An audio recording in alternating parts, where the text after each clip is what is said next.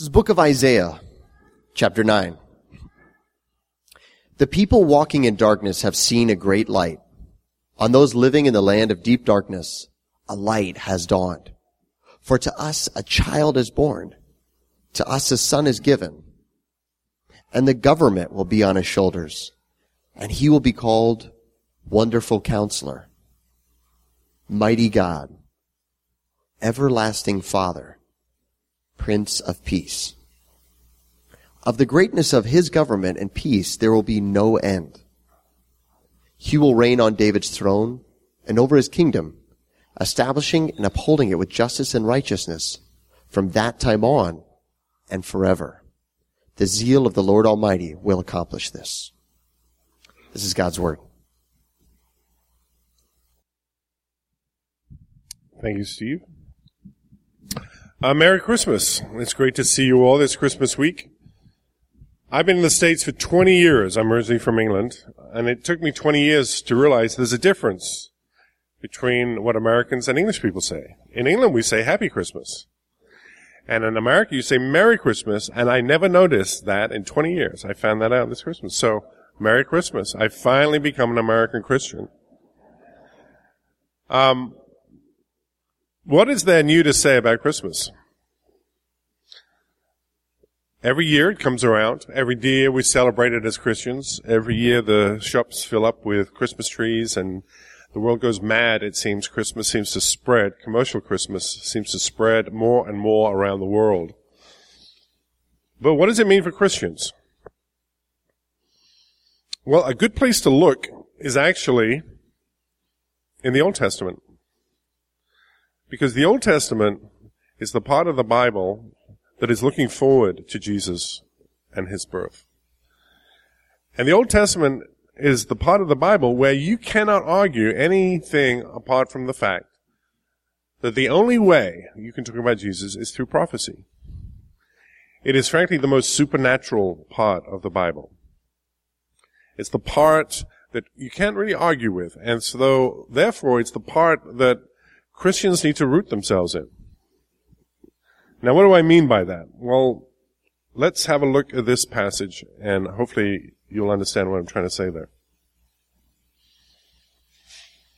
The people walking in darkness have seen a great light.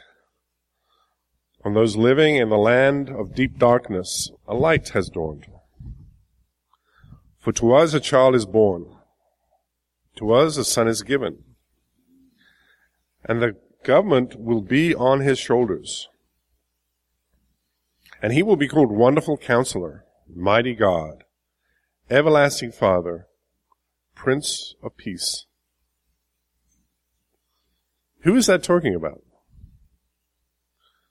Who are the people? Who is the us to who the child is born? Who is this child? Remember, this is Isaiah. This is the Old Testament. This is 700 years before Jesus. Later on, uh, in Isaiah 53, he says this. He was despised and rejected by mankind. A man of suffering and familiar with pain. Like one from whom people hid their faces, he was despised, and we held him in low esteem. Surely he took up our pain and bore our suffering. Yet we considered him punished by God, stricken by him and afflicted. But he was pierced for our transgressions. He was crushed for our iniquities. The punishment that brought us peace was on him, and by his wounds we are healed.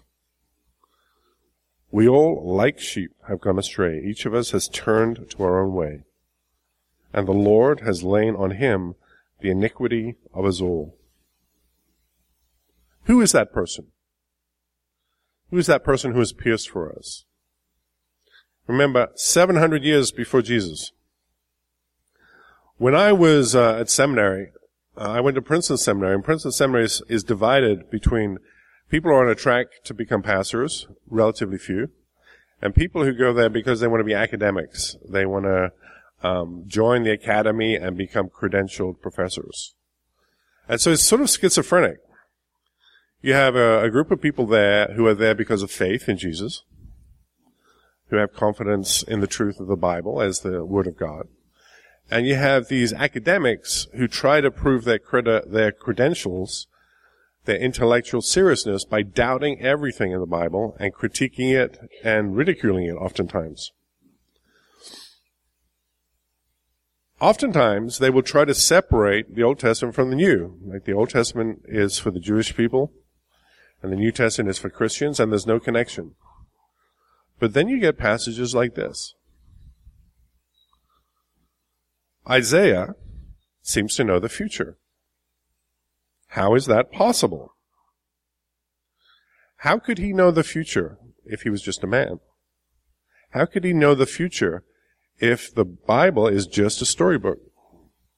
The reminiscings of an ancient Bronze Age people. How could he know the future and that future be fulfilled unless something else is going on? Isaiah equals fulfilled prophecy. That means it's not just a storybook. That means it is supernatural. It has information that no natural human being could have without supernatural intervention. And that means, just maybe, God is real. Maybe the Old and New Testament do point to Him. Maybe it is one single story. Maybe it is all about Jesus. These prophecies are a challenge to unbelief. They are a challenge to all who would say Christianity is just a fairy tale. Christianity is just like belief in Father Christmas. Because is, is fulfilled prophecy tells you there is something else going on. These are not just human stories, human fantasies, human mythology. And when you start seeing the Bible that way, as the Word of God, the majesty of it grows. This, by the way, was clear at seminary too. If you just believe the Bible is a book like any other book, what I notice scholars doing is mainly reading people who wrote books about the Bible and arguing different theories. But the sign of a Christian, the sign of someone who takes God seriously, is they don't want to read books about the Bible. They want to read the Bible.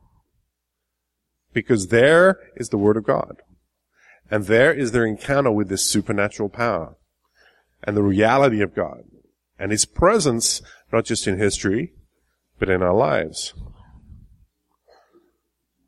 So when it says the people walking in darkness have seen a great light, those people are people of faith.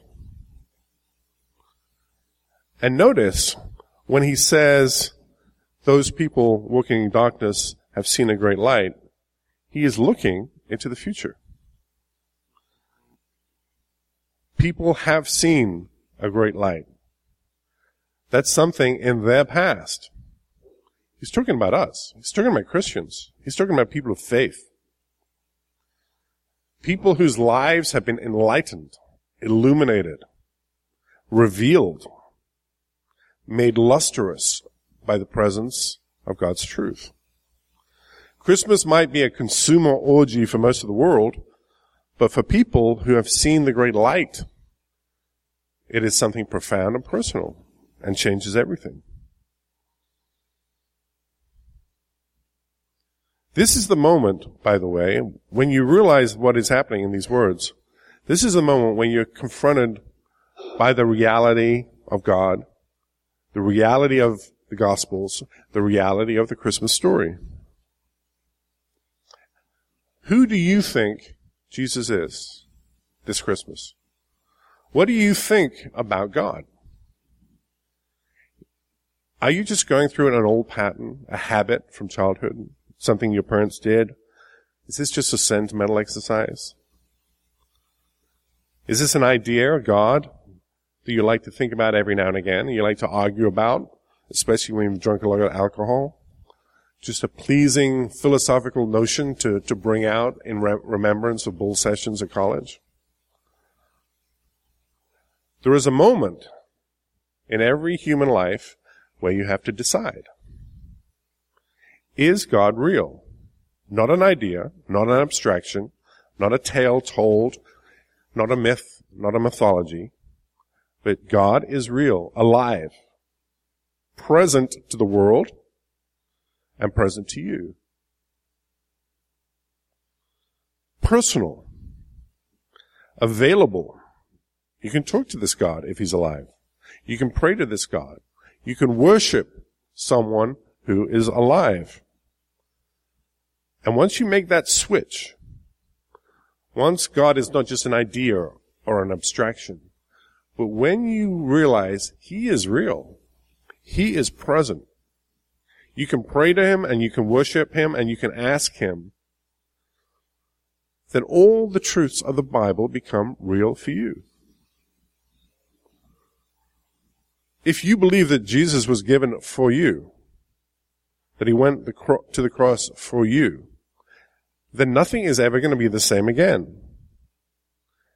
And notice, it's all about that personal gift. Not an abstraction, not a story, a real person. And once he's real, every promise in this passage becomes available to you. Once you become his people. The people or a person who has seen the light. For to us a child is born. To us a son is given. And the government will be on his shoulders. What kind of person is Jesus that you give yourself to him?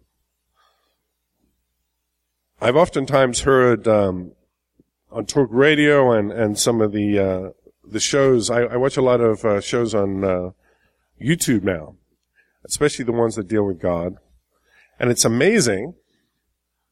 There's kind of a division about the criticism of God. Either God is not real, never existed, fantasy, and people who believe are just stupid, ignorant, or God is this monstrous tyrant who forces people to do things. Christians are no better than Islamic terrorists, and you've heard all that language as well. That belief in God means you become subject to someone of absolute will who can make you do anything. But notice how Jesus comes into the world, how God reveals himself. He doesn't show up as a tyrant, doesn't show up with an army, doesn't show up as this almighty presence that demands every knee shall bow no matter what they think, but comes into our world gently, naked, vulnerable, as vulnerable as it's possible to imagine. No threat here. Utter vulnerability first. Coming to that which he created as his own, but as in, in as gentle, as unthreatening, as vulnerable a way as it's possible to imagine. That's the kind of God that is worthy of worship. There's no coercion. A God who reveals himself but reveals himself in grace. No compulsion, no force. That demands not subjection, but demands our heart, because that's what he is giving. And he will be called Wonderful Counselor, Mighty God, Everlasting Father, Prince of Peace. Notice, this is not a claim about God. This is a prophecy. It is saying the people who encounter this God, who see this light, who receive this child, will call him these things. Because he will do these things in their life. This is what a Christian should expect to happen if they've re- received Jesus, if they've seen the light, if they've acknowledged in faith that God is real. Wonderful counselor. You'll call him that if you get to know him that. Why? Because his counsel, that is the things that he tells you, the things that he advises when you pray and ask, will be extraordinary and wonderful.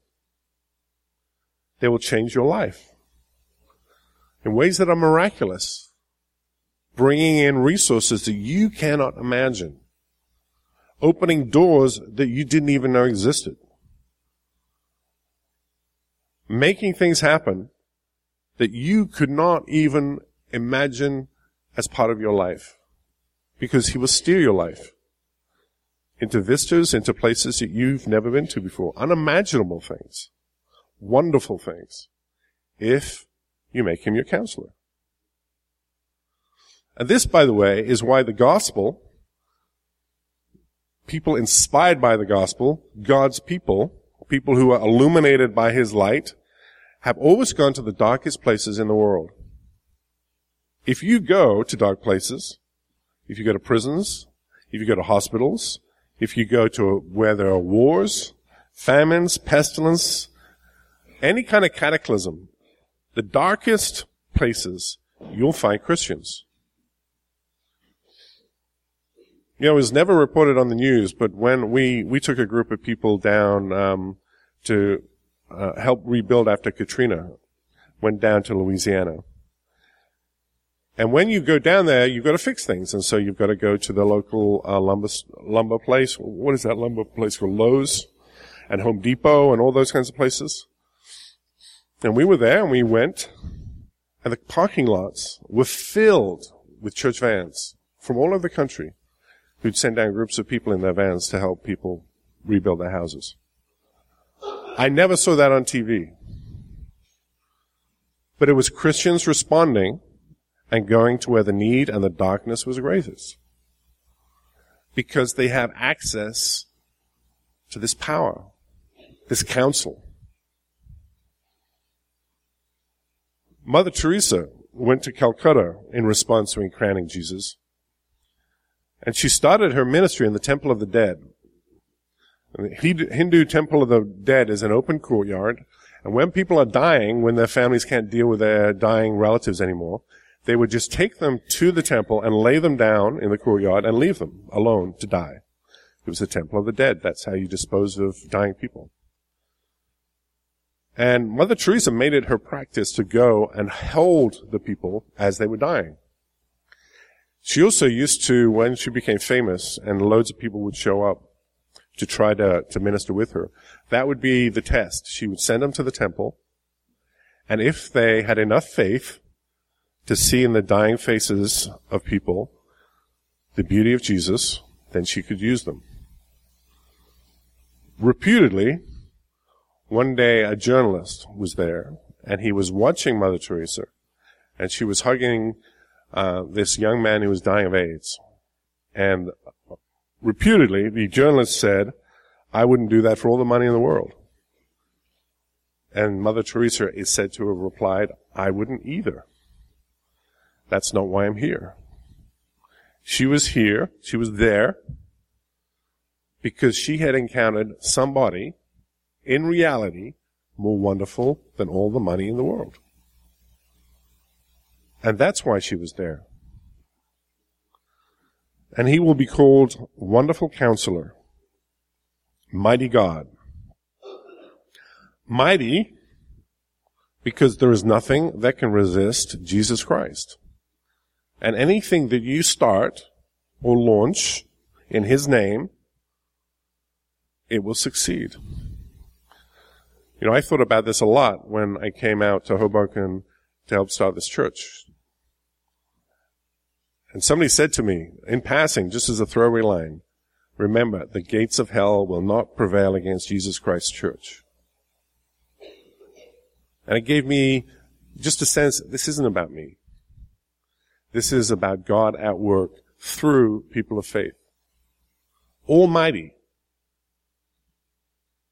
You know, there's an old philosophical puzzle. What happens when an irresistible force meets an immovable object? Well, in God's creation, there is no such paradox. Because God alone is almighty. And there's nothing in this universe that can stand against him. There are no immovable objects in God's universe. Because He alone is Almighty. And when you call on Him, His will will be done.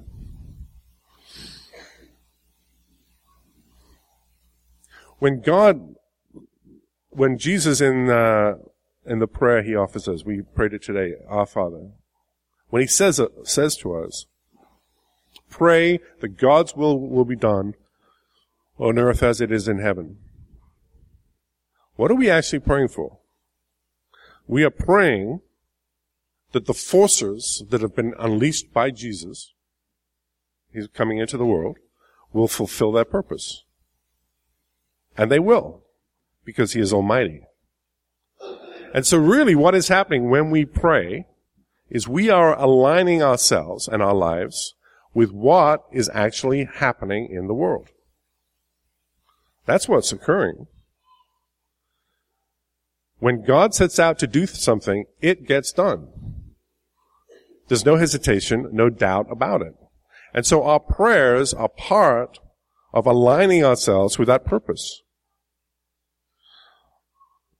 One of my favorite verses also in Isaiah says this. This is Isaiah 46. I am God, and there is no other. I am God, and there is none like me. I make known the end from the beginning, from ancient times, what is still to come. I say, my purpose will stand, and I will do all that I please. If God is a tyrant, those are the most terrifying words that could ever be expressed. But if God is a savior, if he, his light comes into the world to redeem that which is broken, to eradicate death and pain and suffering, then those are the most beautiful words. And that's what we're aligning ourselves with. We're like farmers who, although we can't feel it, we're in the middle of winter, get ready for the summer. Because we know it's going to come. Because God has promised that it will come.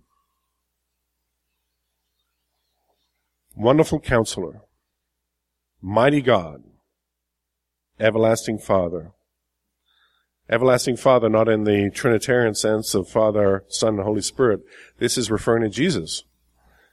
Everlasting Father in the sense that we will have someone to take care of us forever. That we become part of a family that knows our name and will be with us no matter what dark place we go to. And that family has an agenda. There is a purpose at work in the world independent of us that we can sign up for and participate on, but will happen. Prince of Peace.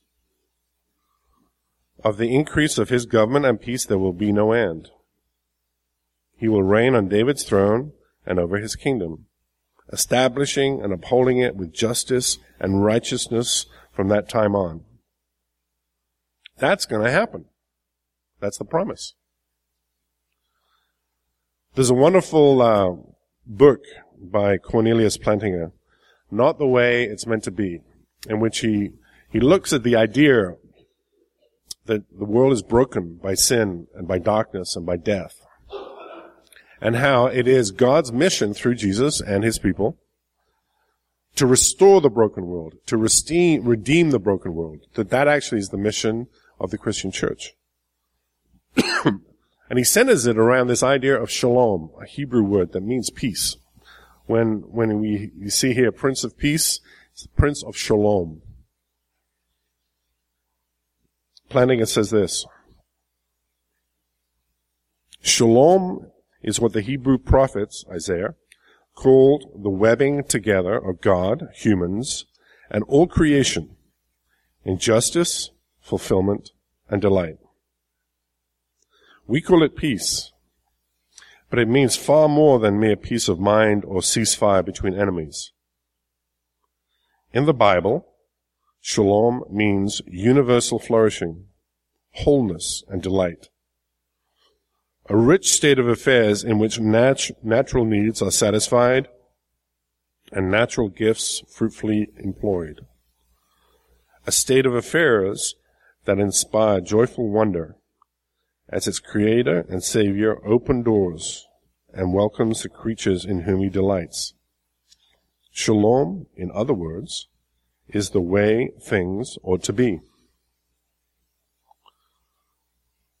the promotion of shalom, the restoration of shalom, that's the Christian job description.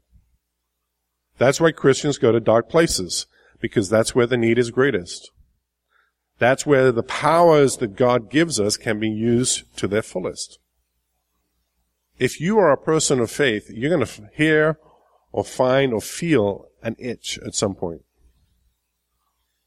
It's a sign that you're grown up as a Christian. And it's time to leave your comfort zone. It's time to find dark, dangerous places to bring God's shalom. You'll bring it because you've found hope, because you have a counselor, because you've got an almighty God who's got your back and can do anything that you ask, and because the reality of God in your life is now so strong that you don't care what your parents say, and you don't care what the doubters say, and you don't care what the forces arrayed against you are. You want to see God's shalom brought. You want to see Him at work through you. You want to see His power released. You want to be part of the reality of the advance of His kingdom.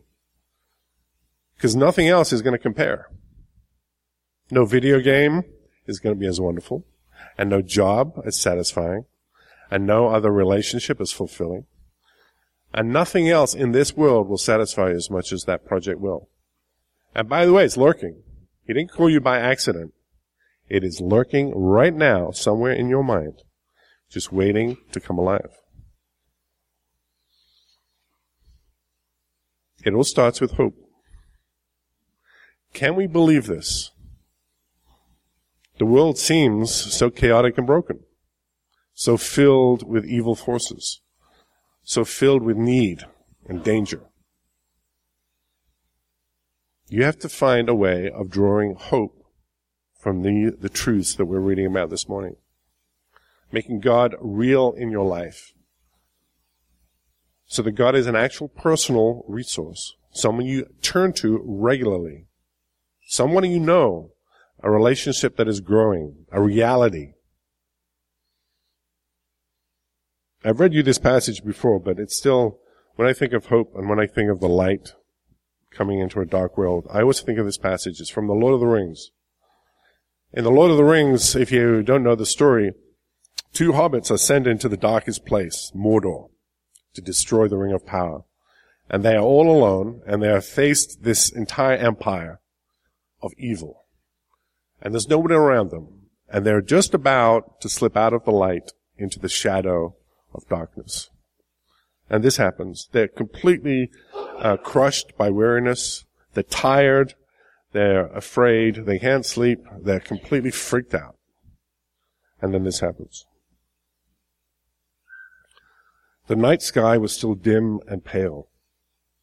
There, peeping among the cloud rack above a dark peak high up in the mountains, Sam saw a white star, watched it twinkle for a while. The beauty of it smote his heart as he looked out of the forsaken land and hope returned to him. For like a shaft, clear and cold, the thought pierced him that in the end, the shadow, sorry, the shadow was only a small and passing thing. There was a light, a high beauty, be ever, forever beyond its reach. Now, for a moment, his own fate ceased to trouble him and putting away all fear, he cast himself into a deep, untroubled sleep. It makes me emotional. Because that's the truth. That's the resource. That's the hope of Christmas. Let's pray together. Gracious Father, we thank you for the gift of Christmas for the gift of a child, for the gift of hope, for the gift of yourself, Lord. Lord, help us to be untroubled by the broken world around us. Help us to be men and women of faith, of truth, of light, fearless in the face of evil, courageous to go to dark places to encounter dark people, to bring light to a dark land. Lord, may that be the living reality of ourselves and our church. We pray in Jesus' name. Amen.